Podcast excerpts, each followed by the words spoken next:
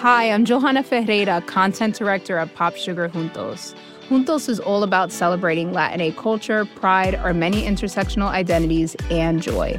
Thanks to support from Prime, there's so much to get into over at Juntos this month. From conversations with the Latinx minds behind our favorite new movies and resurrected TV shows, to thoughtful celebrity commentary and exclusive interviews with some of the biggest Latin music artists today. And it doesn't stop there. Get more of the music, movies, and shopping you love on Prime. Whatever you're into, it's on Prime. Visit amazon.com slash prime to get more of whatever you're into from streaming to shopping. And get all of our latest coverage at popsugar.com slash juntos. Con amor, Johanna. This episode is brought to you by State Farm. If you're a small business owner, you know that it isn't just your business, it's your life. And whatever your business might be, you want someone who understands. That's why you might want to check out State Farm Small Business Insurance. Why? Because State Farm agents are small business owners too, living and working in your community. That means they know what it takes to help you personalize your policies for your small business needs. Like a good neighbor, State Farm is there. Talk to your local agent today. What does it mean to be an American conservative in 2022? I'm Jamil Smith, and I'm your host for Vox Conversations.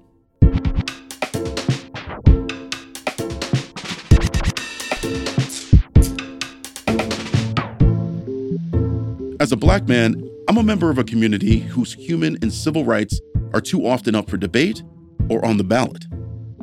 Given that Republicans are the primary reason why this happens, I'm constantly trying to make sense of what conservatives are thinking, saying, and doing, and not just about people of color. What do Republicans want, for instance, in Ukraine? Do they want President Biden to provide more support to Ukraine, perhaps in the form of American military force? Or do they actually support Vladimir Putin, the man trying to crush Ukraine? When you hear sound bites like this from North Carolina Congressman Madison Cawthorn describing Ukraine and its president, it's tough to tell. Better, but remember that Zelensky is a thug. Remember that the Ukrainian government is incredibly corrupt and it is incredibly evil and it has been pushing woke ideologies and it really does the new woke. I needed someone to decode all this for me, which is why I called Charlie Sykes. He's the co founder and editor of The Bulwark, one of the few sites on the internet that features intellectually honest debate about conservatism and its role in our politics. Charlie was a former Democratic candidate for the Wisconsin State Assembly before becoming a journalist. He may be best known for hosting an influential conservative talk show on WTMJ radio from 1993 to 2016. Now, ever since Donald Trump first announced his candidacy for president, Charlie has written and spoken frankly about the damage Trump and his acolytes in the Republican Party have done to this country. Still, Charlie and his colleagues at the Bulwark invite left leaning folks like myself to interrogate our beliefs through a new lens. He wrote recently for the Bulwark about what he called the pro Putin wing of the GOP. And that's where I wanted to start our conversation.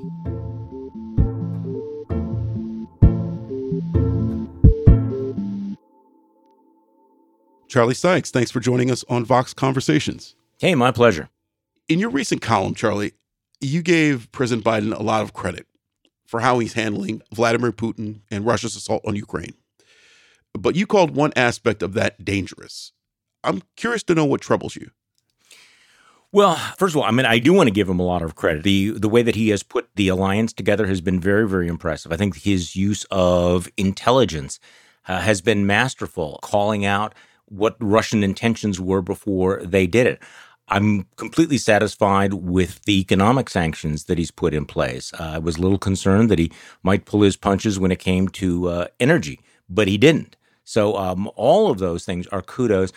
My concern is that he is putting himself in somewhat of a box, that he's making some rhetorical mistakes that might actually be regretted later on. And specifically, what I'm talking about is when he says that if we get into any sort of a military conflict with Russia, that is World War III. Well, first of all, it's not clear why it's World War. Second, all conflicts do not result in full out war. And the problem of using World War III is is it kind of seems to accept Vladimir Putin's red line that he has defined that in that way in order to deter more aggressive NATO action. Mm-hmm. So the question is once you've said it, said, hey, if, if there's any shooting, it's World War III, then what is he going to say when we step up perhaps in Moldova, or will we not? Uh, what about NATO countries? Are we going to go to World War III for Estonia or Latvia or Lithuania? It's a rhetorical mistake, I think. Right. And on that point, we agree. I think it's an escalation that just wasn't necessary.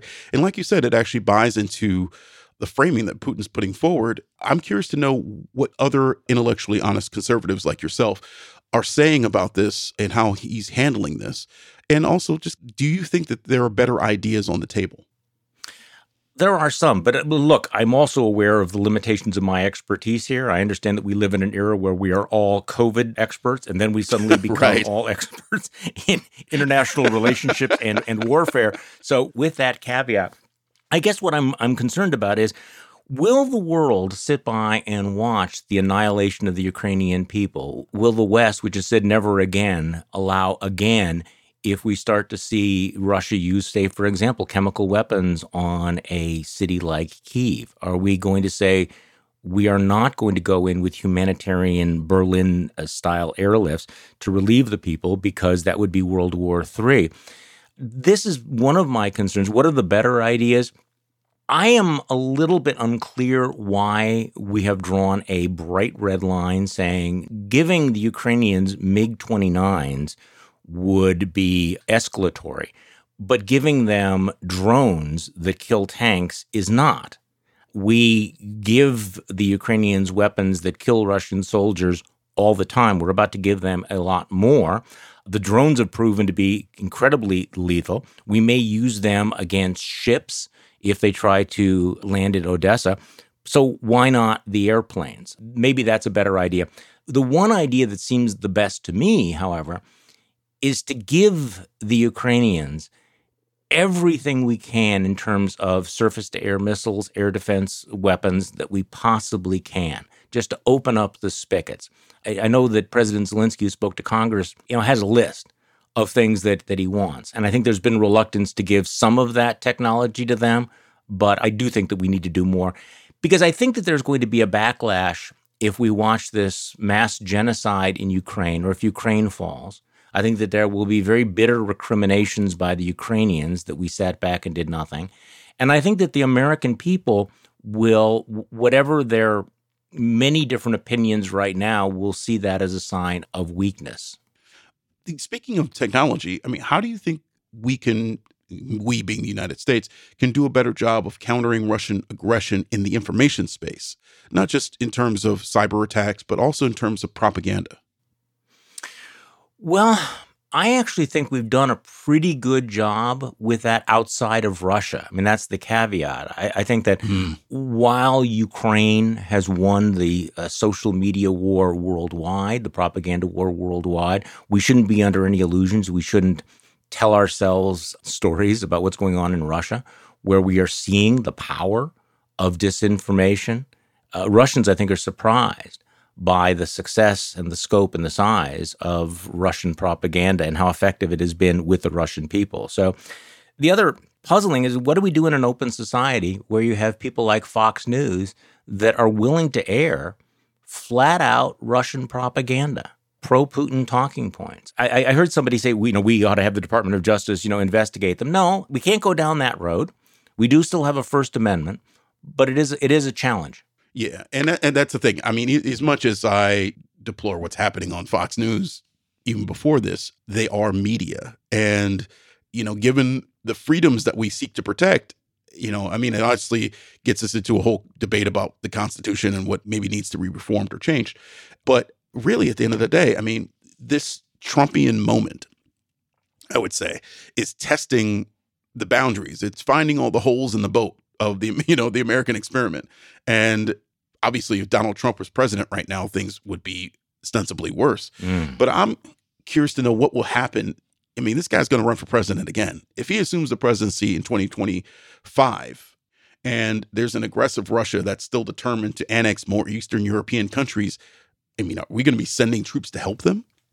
I think about this every day. And I think that this is, you know, for people who say, well, you're obsessed with Donald Trump. Well, because Donald Trump is obsessed with Donald Trump, and Donald Trump might be the president of the United States again, which is truly extraordinary when you think about it. Yeah. And the man has completely discredited and disgraced himself in every possible way. The people who are closest to him, his vice president, his attorney general, uh, his national security advisor, his chief of staff, have all basically said, you know, this guy's nuts. You know, he's delusional. And yet they will vote to put him back into the Oval Right. Office and, Jamil, give him the nuclear codes. Yeah. I mean, think about it. This country may give Donald fucking Trump the nuclear codes again. Now, to your question, if he gets back into office 2025, what will he do to NATO? I mean, we're seeing this amazing revival of the Western coalition and NATO, but all it takes to break that is Donald Trump back in the presidency. Yeah. It kills me that, you know, they're willing to wait until the, the term is over and they can publish a book and make Right, money off of their confessions, of course. And, you know, they're still like, despite all of these confessions, I'd still vote to put this man in office. I, I mean, I think even to CPAC a couple weeks ago, I wonder seriously if you can even be a presidential contender if you're not acting like Trump, like Ron DeSantis, the Florida governor, was doing. Wokeism is a form of cultural Marxism. It is not just about raising taxes or bad economic policy. It's about tearing at the fabric of our society and trying to replace it with something that will be much, much more sinister. And the problem that we face as conservatives is a lot of major institutions in our country have become infected with this woke virus. is there room for never Trumpers like yourself within the, your own party? Not at the moment. No, and I think it would be delusional to say that there is room at the moment. But see, here's the big question. You know, over the last six years, we have kept thinking, well, this will be the turning point. Well, this will be the breaking point. Well, you know, the Republican Party is not going to continue supporting this. Remember what we all thought on January 7th. Uh, Republicans, one after another, were breaking with Trump, you know, saying how he had discredited himself. Members of his cabinet were resigning. But how long did that last? It's like there's this huge force field, this force of gravity that sucks people back to the Trumpian crazy. So the question is, will that happen again now when once again he is displaying his unfitness for office? Right. So I don't know. And to your question, there are some hopeful signs. I know that Josh Kraushaar has a great piece in the National Journal where he he says uh, there's a possibility that Donald Trump endorsed candidates might be wiped out in the upcoming primaries. That Republican voters might reject many of the nominees supported by Trump, which would suggest that some of the juice is draining out. But right now, to be honest, this Republican nomination is his for the asking. Yeah, I saw that column as well. And my question for Josh would be like, how is this any different than say when like there are three people from the same team nominated for MVP? And one of them might still win it. one of them might still win the MVP award. You know, it doesn't mean necessarily that they're all going to take the votes away from one another. It's like that to me is kind of cold comfort.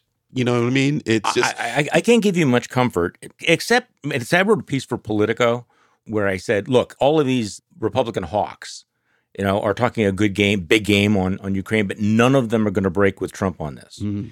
And I started to think maybe I was wrong. Maybe this was going to be the one, but of course that was naive, because as far as I know, not one Republican has said, okay, because of what Donald Trump has said about Vladimir Putin, the way he appeased Russia, the way he tried to shake down and extort the president of Ukraine, that's my breaking point. We cannot have him as president anymore. I don't know that anyone has even said that, not a single elected official anywhere. I keep looking for somebody. So at this point, they may break with the policy, but they're not breaking with the man. Yeah. And of course, we know why they won't do it because voters won't let him go. Now, the question then is what does Donald Trump do for these people? He didn't do much for them as, as president. There's very little evidence that they actually were helped. His voting base, you're talking about, say, rural, white, Christian, or evangelical. Yeah.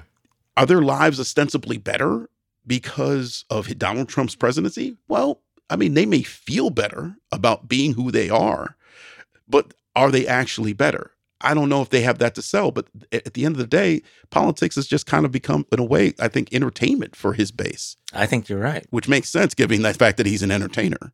It's funny you should say that because I was actually thinking about this last night how the two parties, there's an asymmetry. The Democrats think that government is about, like, hey, let's do things for people. Let's, like, deal with the economy. And Republicans right now are like, no, we're like doing stuff about CRT and gays and transsexuals. So the answer to your question, what does he do for them? Um, he hates the people they hate, and um, he punches. He he identifies the enemies and he fights them. That seems to be the essence of it. It's not about policies. It's not about ideology. It's about attitude. It's about posturing. So it, it is a very different style of politics, and and you see that with guys like Ron DeSantis. Yeah who has decided that he's going to make himself into sort of Trump, a Trumpian figure, or in your state of Ohio, where you have Josh Mandel and J.D. Vance in this weird race to who can dumb themselves down to make themselves as credible culture warriors, you know, faster. I believe this election was stolen from Donald J. Trump. It was stolen from you and from me. They stole the election. We cannot move on from 2020 until we fully of our own voters, Laura. Uh, think about how many media personalities have been censored for pointing out the fact that you've got floods of people coming across the southern border, uh, completely unchecked, of course, bringing uh, fentanyl, which is killing our people, bringing sex trafficking. They're censoring that too. At the end of the day, uh, by the way, I'm in Wisconsin, so I cannot cast any aspersions on the crazy in Ohio but still, it is interesting watching that. I was going to say, could we talk about Scott Walker for a second? well, we we've gone way past Scott Walker now. I mean, it's the thing in the Republican Party is there's this constant sidestep to okay, we're going to take a crazy position, and then someone takes an even crazier position, and then somebody laps them even crazy, and they keep moving and moving and moving, and nobody wants yeah. to say, okay, can we just draw a line here? They've been reluctant to do that. I mean, it's astounding the lines of argument, how much further and further extreme that they go. But again, it lends to the idea that this is all for entertainment. I mean, you see DeSantis, you know, kind of embracing the Trump juvenile quality, calling it the Brandon administration. Anybody that stands up and speaks the truth will come under fire. That is going to happen. And so, in times like these, there is no substitute for courage having the courage to stand in the way of the Brandon administration. I mean, why don't they just come out and say it? Why don't they just say fuck Joe Biden? Instead of, you know, let's go Brandon. Like, what is. Well, they are. I, I mean, this is really what it's going down to. I mean, we, we've gone from the conservative mind you know, used to be expressed by people like Charles Krauthammer and uh, George Will, and, and now it's let's go Brandon, which is like one inch away from our entire policy is fuck Joe Biden. Yep. I mean, you remember when we used to like say that, well, you know, this is bumper sticker politics. Bumper sticker politics is actually far more articulate and substantive than what we have now. Mm-hmm. Well, it's not just fuck Joe Biden, it's fuck Joe Biden and everybody who is in his base. Yeah. because we're coming after the voting rights of people of color. We're coming after trans kids. We're using them as a culture war mascot or, or cudgel. And we're going after abortion rights hardcore. You know, basically, it's just like the upset the liberals strategy, like just piss off the liberals. And yeah, just trigger the libs. Which, yeah, okay, you get a kick out of triggering libs, but I mean, people's lives are at stake, and yeah, that doesn't matter. I, can I just uh, just got to break that down a little bit because the anti-abortion position is pretty standard in Republican politics. That's really not new. But I have to tell you, I'm kind of puzzled by one thing the emphasis on, say, you know, homosexuals, the Don't Say Gay bill that they've called it in Florida. What puzzles me about it is you remember that when Donald Trump was running for president, he went out of his way to say that he supported gay rights. Right. So he did not make that part of his agenda. And yet it has become really a central part of the agenda of the Trumpian right. Mm-hmm. And that's kind of an interesting development because it's another sort of an indicator that Trump doesn't lead as much as sometimes he will sort of trigger things or he will set a fire that takes on a life of its own. Yeah. I mean, Trump's entire public life has been about punching down. I mean, it's the guy who called for the execution of five teenagers uh, without any kind of proof as to their culpability in the Central Park attack. And never apologized for that, right? No, he's never apologized. Not only has he never apologized for it, but he came out in opposition to the award that New York City gave them when they were exonerated, legally exonerated. Mm. I mean, the key is to just continue to perpetuate the fiction that the other is somehow responsible for whatever you are going through. And that to me is the central tenet of yes. what Republican politics have become, not just under Trump, but I mean, it's more overt than it used to be during Reagan. I mean, we were talking about the crack cocaine disparity. I mean, this is not new. It's just Trump took it to a more explicit level. Well, he he took it also to a, a really different level. I mean, I I don't want to get into a debate about Ronald Reagan. I mean, yes, a lot of these things I think were implicit in Republican politics for a long time. They were they were there, mm-hmm. but you know, Ronald Reagan was the guy. You know, the you know shining city on the hill, and if the city must have walls, they would have to have big doors. And he was very open on immigration. Contrast that with Donald Trump. You know, when the moment he came down that golden escalator and started talking about Mexican rapists, made it clear that the entire thrust of his campaign was to blame the other. It was to blame Mexicans, to blame Chinese, to blame other people for all of the problems. And so you would think that if the Republican Party really had solid principles, that they would say, all right, that's going too far. That's not what we mean. And yet they were willing to accept it. Yeah. Which I think strengthens your argument rather than any defenses that I might try to cobble together. It leads me to another line of thinking, though. I mean, the one instance we've seen him blame the other most often recently, of course, is blaming Mike Pence and everybody else in the world for his election loss. And we could spend this entire conversation talking about January 6, 2021. I could. But I want to understand to what degree that event encapsulates where conservatism is in the present day. Oof. Well, first of all, I have a hard time telling you what is conservative about conservatism right now. Mm. You know, sometimes words and titles just lose all of their meaning. And I think this is one of the indicators of that. Look, January 6th was in many ways a culmination of what Trump was pushing, the culmination of the big lie. I think this was a real test, another one of the tests that uh, the Republican Party had over the last six years, and which it failed each and every one of them, but this was the big one. And you saw that, at least for a moment, a very short period of time, Republicans were repelled by that. You go back and look at Mitch McConnell's statement on the floor of the Senate about Donald Trump's culpability, and it was as strong as anything that, say, Liz Cheney would say, except that he was unwilling to pull the trigger, except he was unwilling to do anything about yeah. it. And that encapsulates the Republican Party, which is they can at some level acknowledge how horrible it is, but they are unwilling to take a stand against it. And I mean, we could get into the why of that. I mean, of course, it's maintaining power. I get the idea of like, it's not exclusive to Republicans. Look what Joe Manchin is doing, for goodness sakes. But we've had enough words. You know what I mean? Like there's eh, people yeah. can say all the things that they want. McConnell can make, you know, oh, he made such a strong and strident speech against Trump, and that, well, ultimately so he didn't hold him responsible for it. And accountability to me is the only way that we actually get to a place where we can have a normal politics. I want to say again because I don't know if we've ever have, but if we want to actually have a politics that functions for people, and I think that to some degree alludes to what you were saying earlier. Democrats need the system to work, right? This is what government can do for you and needs to do for you. And, you know, the drown the government in the bathtub folks are saying, well, forget about what government can actually help you with. Here's what government can do for you. It can make you feel better about who you are. I don't understand how that works on a national level, to be honest with you, given the demographics of how this country is changing. Well, first of all, let me go back to your point. I'm going to have some radical agreement with you on the the need for accountability. Look, um, we're really having a test here about whether or not the rule of law is really the rule of law, or whether or not someone like Donald Trump is in some ways above the law. And I am old enough to remember Watergate when I think the system did work. When you go back and look at the dozens of members of the Nixon administration who were charged, convicted, and jailed for their role in Watergate. There was radical accountability back then, including the what would have been the inevitable impeachment of the President of the United States.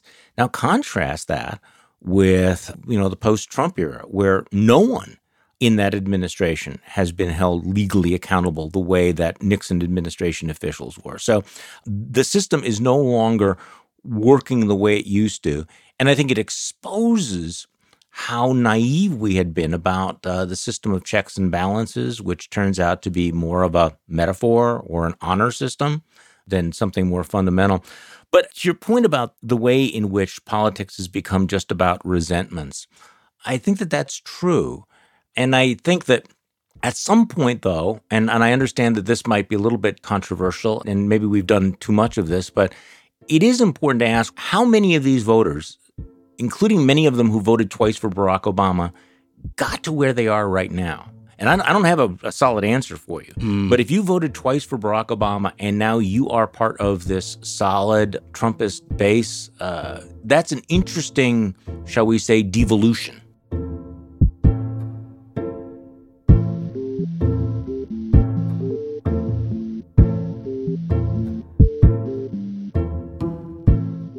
Ever since the summer of 2015, when now former President Trump announced his candidacy, the incredulous media have turned their cameras and aimed their microphones at Trump supporters, hoping to capture an explanation for a movement fueled by grievance, resentment, and open animosity toward the government. But what about conservatives who aren't quite ready to give up on government entirely? Or, for that matter, what about the many other demographic groups in America who need things from their government? Why can't we flip the script? That's what I'll talk about with Charlie Sykes after a quick break.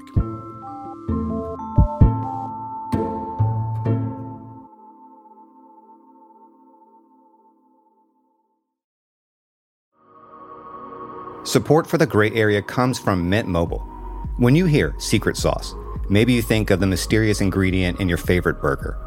Or perhaps it's your grandmother's terrifying meatloaf, which somehow seemed to secrete sauce.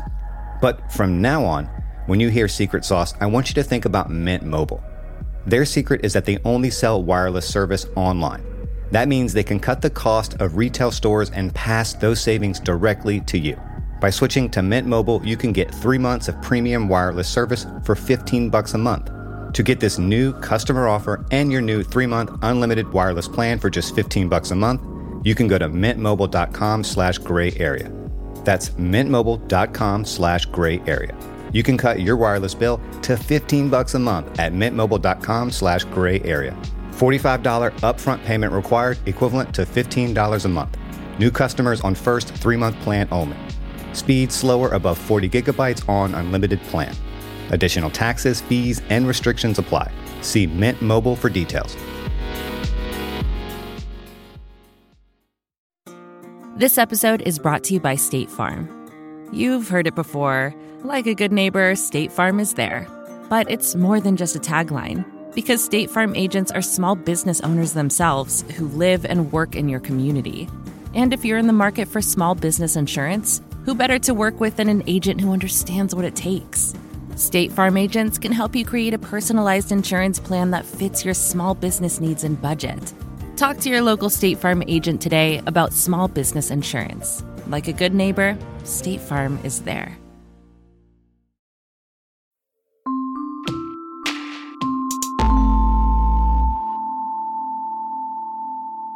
My issue, unfortunately, I think we in the press have spent too much time examining that dynamic. I would say, you know, we've been curious enough about that particular point.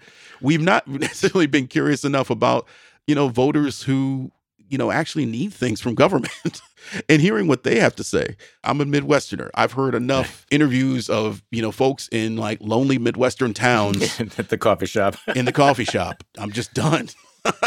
you know, Charlie, like these folks, I mean, you would have thought that, you know, they all lived on 6th Avenue right outside of Fox News Studios. I mean, it's just, yeah. it's unbelievable how often we get to hear from those people, not just on Fox News, but in the bigger outlets that are supposedly liberal. And we don't hear about what black voters want. We don't hear about what Latino and indigenous voters want and need. And we don't hear about trans voters and what, what they need from this society. Okay. Because at the end of the day, the rule of law is against a lot of folks still. Yep. And that's not getting changed fast enough. Well, all right, let me let me flip this around so that we don't have too much radical agreement here. okay, yes. Please. I don't I don't disagree with what you said, but I also think, look, I live in Wisconsin and we are one of these states that's on the razor's edge that will determine who wins the 2024 election. And the control of Congress is decided by people who live in these swing states. And I because I've been on the other side, I run through my head on a regular basis how does this issue play among the voters who are going to decide who wins Wisconsin? Right. And I do think that there are moments of introspection that both parties need to have is like, okay, how do we address this particular moment here? And I think that Democrats are going to be going through this big time after November when I think that they are going to suffer a rather significant setback for a variety of reasons, uh, which we can go into the president's approval rating, the economy, a lot of things. And this is a good moment for political parties to say, okay, are we talking to the voters we need to be talking to? Or are we talking at them? Are we talking down to them? Are we ignoring them? Mm. And there are issues out there. And again, I'm certainly not the only person to say this, that there is that sense that, particularly among progressive elites, that they are elites that ignore broad swaths of the electorate, mm-hmm. and that there is a reaction against that. Now, whether that's justified or not, I'm just telling you just some of the, the hard truths. No, it, it needs to be recognized. And I certainly don't leave Democrats out of the realm of criticism because, you know, certainly they need to do a better job of talking to certain people. But at the same time, when somebody's determined to vote for somebody, because that person is going to make them feel better or echoes their particular worldview, which is completely bonkers. Uh, you're not going to beat around the bush on that. You see the fervor of these parents at these school board meetings. Don't teach my kid critical race theory. Well, your kid's not being taught critical race theory, ma'am. What I see there is this manifestation of what may be modern conservatism, which is this rejection of a world that people no longer care to understand and that they don't want their kids to understand. I don't understand how you combat that. It's probably why I'm not a politician. well, see, what you're describing, though, is the problem of dealing with bad faith argumentation in politics. So the, the debate about CRT, and, you know, look, there is a legitimate intellectual debate about actual CRT, but that's not what's taking place.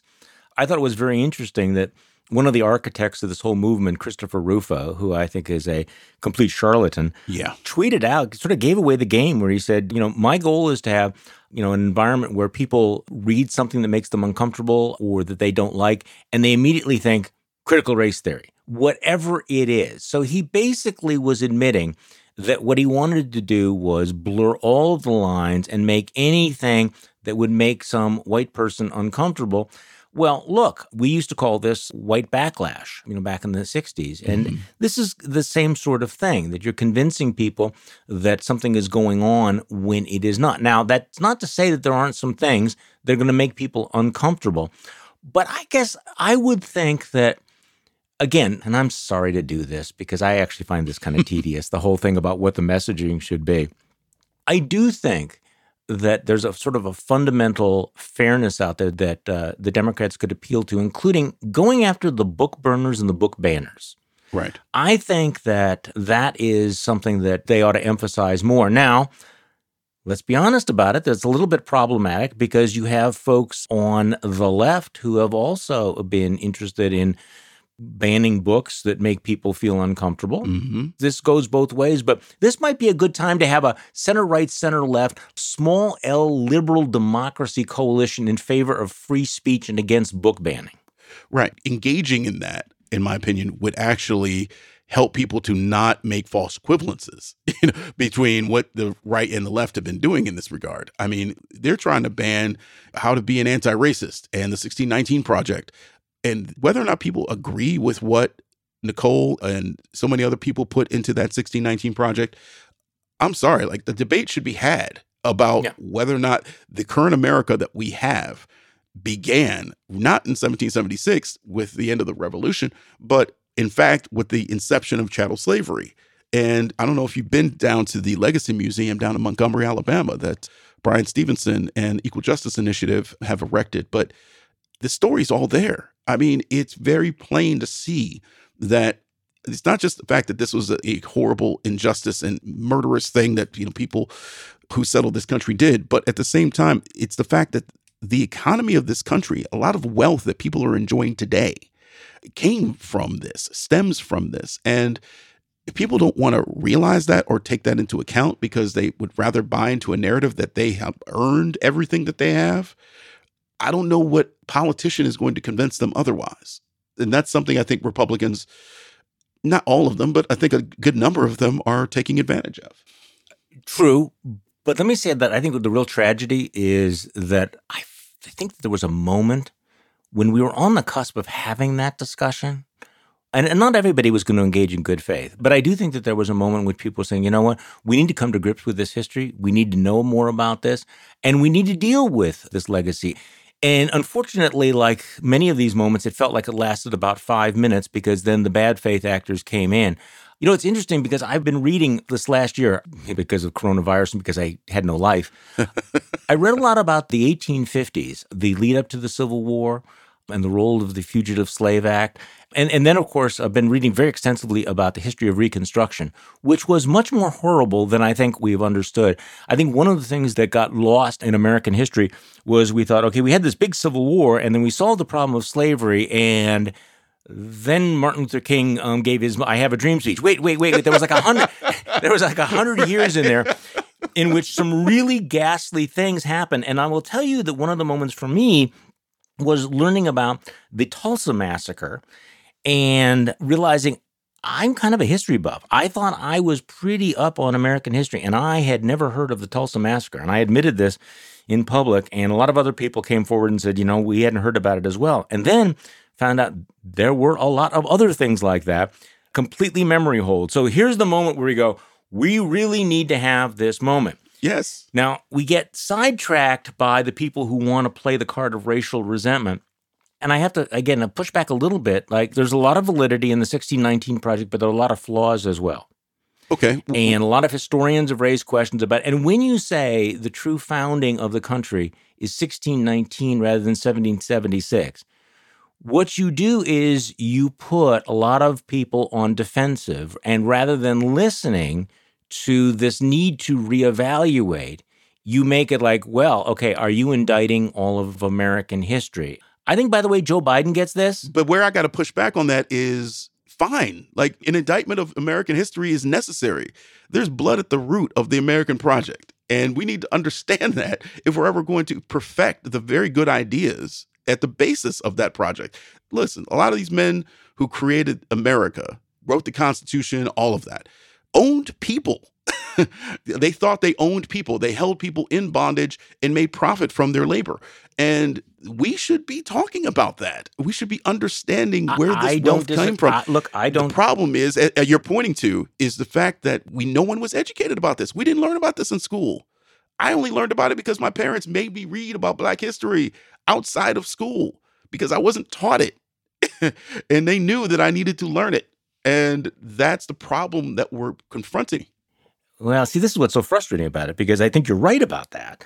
On the other hand, most of the critiques of the 1619 project came from historians on the left who were saying that it was flawed. And so, therefore, when you want to teach that in schools, it becomes a legitimate issue to talk about. But let me just tell you what, what, how strongly I agree with you on, on some of the history. So, uh, when I was reading the book, about a fugitive slave act. I think it was called The War Before the War. Fantastic book. And the role of the Fugitive Slave Act passed in 1850 in really dividing the country.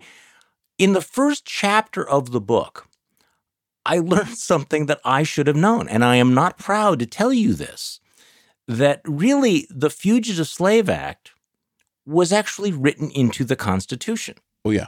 The first edition of the, it's right the fuck there? Mm-hmm. And I put the book down and I went and looked at it. And I asked my wife, I said, Did you know this? I said, Look at this. This was actually in the Constitution. And so these are the kinds of conversations that I think Americans need to have. And I think that it was starting to happen, and there were people on the right who were willing to do it until basically it became this bright red line. And I think this is a tragedy. I have to, t- I just think it's a tragedy that we have become divided about this. And there's got to be a way of doing it that says that let's come to grips with this without indicting the American idea, without inducing individual guilt and everything. It's sort of like the old thing, you know, if I say to you, you know what? I think you're ugly and your mother smells bad. Would you like to hear my ideas about taxes now? But here's the thing, though, Charlie. I think the people would understand that we're not actually calling them racist. Right. If we're actually talking about what happened in the past. And they would Right. know that if they knew the history. If they knew the history, they would not probably feel as guilty, or maybe they would. I don't know, depending upon where their wealth comes from.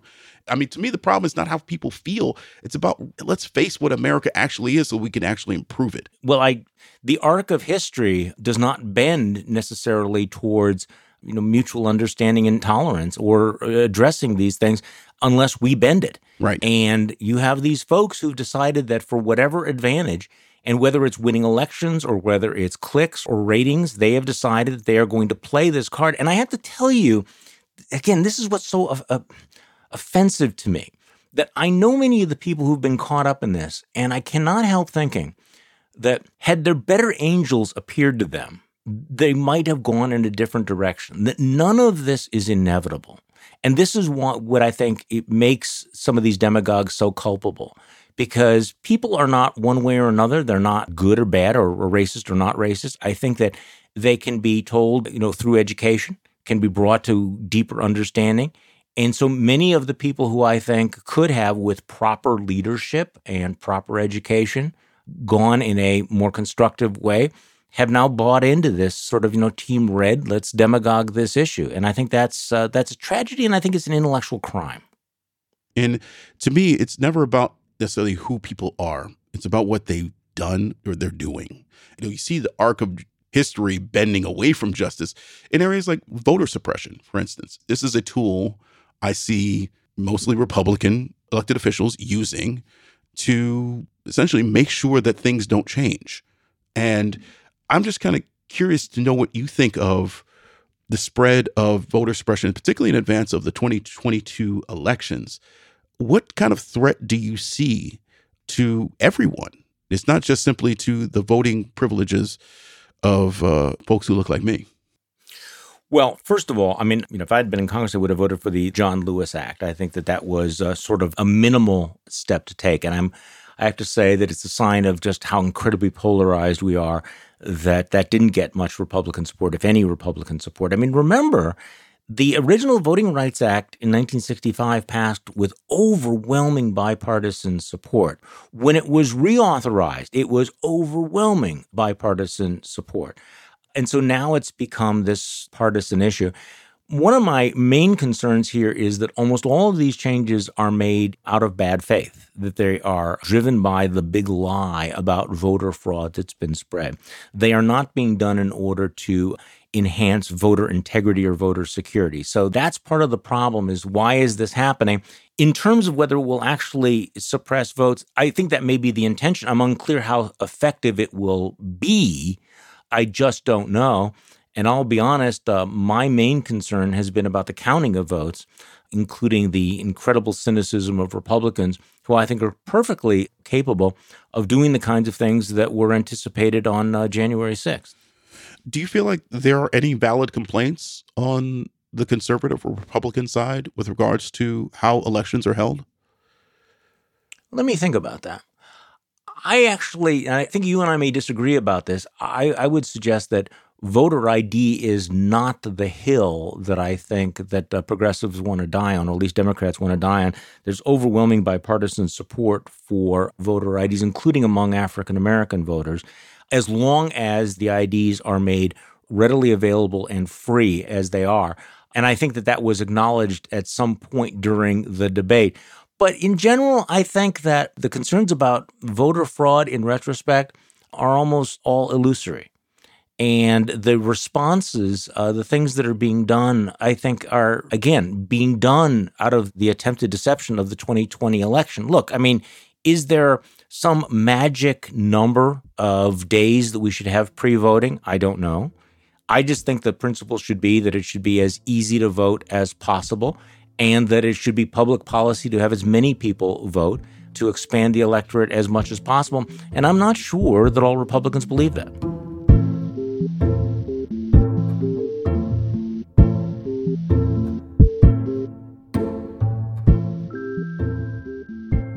Usually hear Republican members of Congress go on the record as worried about our democracy. Those few who do are ostracized by fellow Republicans. But recently, at a closed door fundraiser, one senator evidently expressed real concern that autocracy might be a more natural state of society than democracy, and that we're in danger of having autocracy spread right here in America. I'll ask Charlie about these remarks after one last quick break.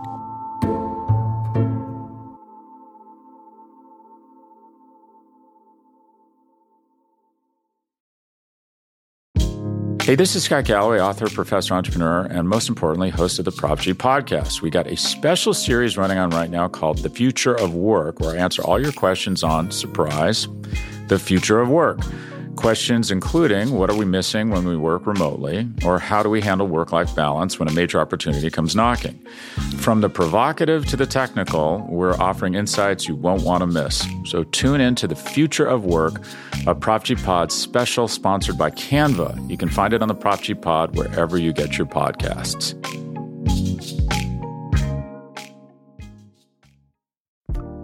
Last week, Kanye West accused one of the biggest Twitch streamers of being an industry plant. It's an idea that comes up so often on platforms like TikTok and elsewhere. You see people who have blown up seemingly overnight, and the question is, who's behind them, right? That's what everyone wants to know. Tipping the scales and pulling the lever to make them seemingly the next it thing on the internet. This week on Power User, is it even possible to create an industry plant on the internet? And if so, how?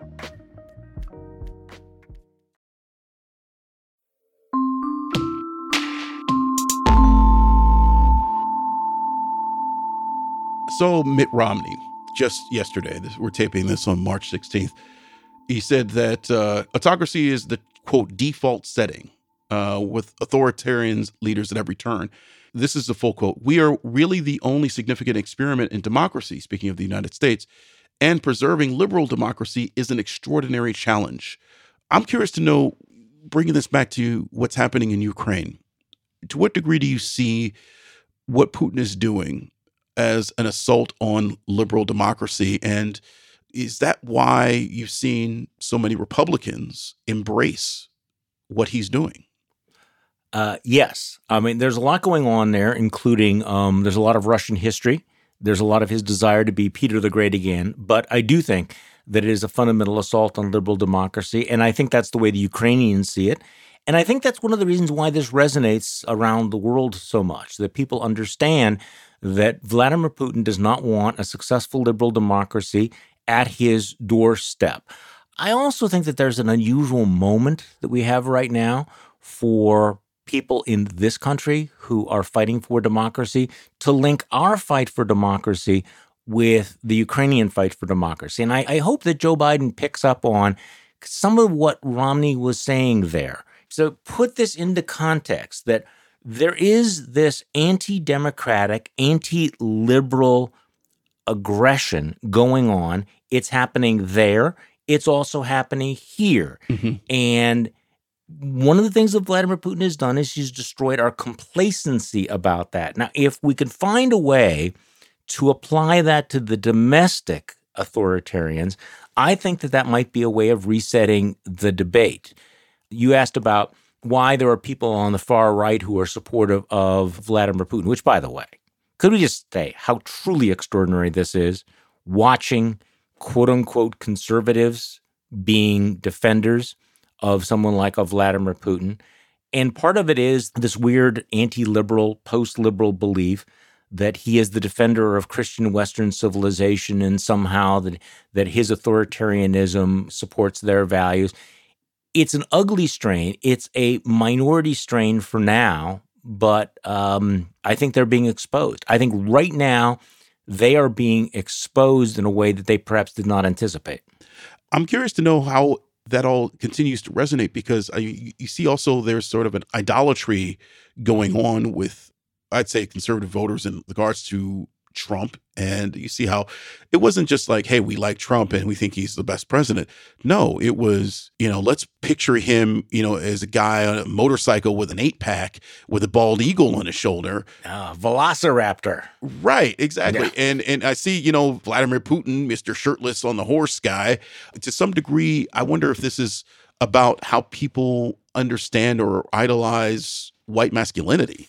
Oh, I think that's absolutely the case, which has got to be killing uh, somebody like Donald Trump, who is you know one of the biggest man babies in in America, to watch this guy who is this five foot seven guy that he thought he could bully, Vladimir uh, Zelensky, being the manliest man on the whole planet. Okay, it's like this is what a really courageous leader looks like. This is interesting mm-hmm. because it, you know right now who is the strongest figure. But yeah, there there is this weird, um, almost the pornification of these political figures that they are manly and masculine and they're going to punch you in the face. And this is also one of those strange moments where when did conservatives, including evangelical Christians, decide that the bully on the playground was the role model that they wanted to embrace? That somehow their definition of manliness was the guy without the shirt who was going to, you know, punch, you know, smaller, weaker people in the face. Could I just also mention something else? Because this relates, as I was thinking about this before we started, in terms of losing messages. Remember how the right, if you've noticed how the right, including people like Ted Cruz, really bought into this narrative somehow that the US military was weak because it was too woke. Our military was weak. In contrast to the manly, masculine warriors of the Russian military, you actually had Republican US senators put out videos that contrasted American soldiers unfavorably with what they thought the Russian military looked like. And how's that going for them right now? How did that age? Yeah, right. They're so eager to use wokeness as as pejorative. I mean, first of all, like hardly anybody says that word but conservatives these days. And second of all, isn't what they simply call woke or politically correct to use a, an older term? Isn't that just simply compassion? I mean, just like, oh my gosh, the Western society is crumbling because we're forced to use different pronouns. Like, I mean, just learn the pronouns. Call people what they want to be called. Well, How hard is that? It is interesting how compassion has become. Uh, you uh, probably, uh, because you have better taste than I do, are familiar with a with a writer of right wing sort of violence porn named Kurt Schlichter, who is also a columnist for townhall.com. I mean, you know, oh, he's I know who he is. Oh, you do know who he is. Okay, I'm sorry to hear that. Um, he's Hugh Hewitt's backup on the radio. So I mean, he's he's in the conservative movement. And a year or so ago, there was a picture on social media of a baby who was a refugee, I think a Syrian refugee who had drowned and was washed up on the beach, a, th- a three year old little girl. Do you remember this story? Mm-hmm. Yes, I do. And Kurt Schlichter tweeted out, "I don't care," and he eventually deleted it. But it was it was an honest and sincere expression of the fact that he didn't give a shit, but also this sort of embrace of the manly, macho, new right wing posture of non compassion, of a cultivated cruelty I think that we've seen over and over and over again. But cultivated cruelty as an expression of manliness, we have seen this before in history. This is not the first time that we've seen it. I think it would be naive to think that it is new, but, but we used to call it by different names than conservatism. Yeah, we have only had a liberal democracy that Romney's talking about, that liberal democracy. We've only had that since the 1965 Voting Rights Act. So, you know, we're talking about not just you know, within you know, my grandparents' lifetimes, within my parents' lifetimes, since my father was out of high school by then. That's how recent this is. And so we have to think about this country as being very new. It really is a very young country and it can still be steered and changed in a lot of different ways. Of course, you know, if climate change burns us all up, then that's a whole different story. But in that light, as we delve into the dark humor, why do you stay a Republican? I'm just curious to know. Not that I'm challenging that. Oh, I am not a Republican. Oh, oh, oh I am not. Oh no, I, I, I do not I do not consider myself. I stand corrected. No, no, no, because um, first of all, I don't. I'm an only child, so I don't work well or play well with others, and I don't like to join things. But uh, the Republican Party uh, doesn't stand for anything. It doesn't mean anything. It's become a uh, cult of personality. Why would I want to be associated with it in any way whatsoever? Why would I want to enable it? So no, I I have not considered myself a Republican for some time. Could I go back to the point you just made about us being a young country, though? By all means. This, I think, is a very interesting point, and I appreciate it more the older I get. My wife and I will often say, we'll watch a movie and we'll go, Do you realize that that movie was 30 years ago? And then you think, okay, so what was 30 years before that? And realize how really it is not that long a period of time. And I think when you get to be a certain age, you look back and you go, okay, so when I was young, I thought 20 years was forever. Now you look back and you go, okay, I can remember that. so I remember right around, say, like 1980. I think that a lot of white Americans would have thought, okay, so it's 1980, and we've kind of solved the civil rights issue. Mm-hmm. We have fixed all of those problems. And now you look back and realize, wait, that was 15, only 15 years after the passage of the Voting Rights Act. You weren't even getting warmed up. And yet there was that sense that that was, well, that's what happened in the past. That was a long time ago. And it wasn't that long ago. It was less than 20 years from uh, you know the march on on Washington. Uh, you know it was it was uh, Mhm. only two decades from what happened in you know the bombings in in Birmingham, and so your point that this stuff is actually pretty new, and I think one of the things we're learning now is how fragile it was that it didn't take root. And that, that many of these changes, you know, are going to take decades. They shouldn't take decades, but they do. But I do think that there was a certain smugness that we'd done that, we'd solved that problem. Let's move on. So my question then, getting back to um, how you identify yourself. So you are the editor at large of the Bulwark, which is a lot of people identify as conservative, Mm. and you used to be with the Young Dems. I mean, you ran as a Democrat against Jim Sensenbrenner. What do you think about embracing that label again? Uh, I don't want to embrace any label. I don't want to. I see the problem was that I, I think um, I lost my way by becoming involved with the tribe, and I don't want to be part of any other tribe. So right now, I think like a lot of other Americans, I feel like I'm a political orphan, and I'm comfortable with it. One of the things that, and I look back with a lot of regrets on a lot of things, and I have. We could spend a lot of time on that, but Amen. you know, you get caught up in being part of a team, uh, being part of a tribe. And when you break away from it, yeah, you lose a lot, but also it's really liberating because you can begin to look at things with a fresh eye Mm-hmm. and you don't have to take, uh, you know, from column A and from column B. And because you, you know, you're part of this tribe, you must believe all of these things. And I do find it refreshing and it, does enable me to ask these questions. And I'm much more comfortable, you know, saying an answer to some of your questions, which is I just have no idea. I don't know. And also to say, you know, this is what I said or this is what I wrote. And now I believe I was completely wrong. And let me tell you why I was wrong. Or this is what I thought was going to happen that turned out not to happen. So I think this is one of the advantages. If you break out of the silos, it can be a little bit disorienting, but I also I find it really freeing but again, um, I, I do understand the people who do not want to be disoriented, who want to be in the cocoon, who want to make sure that they're, you know, still friends with all the people they were still friends with. And I think that describes a lot of Republicans who basically are like, this is the business that we have chosen and that we're in it. But no, you haven't sworn a blood oath. You can take the jersey off. Right. Mixing my metaphors. Charlie Sykes, I really appreciate your time. Thank you for joining us on Vox Conversations. It's my pleasure.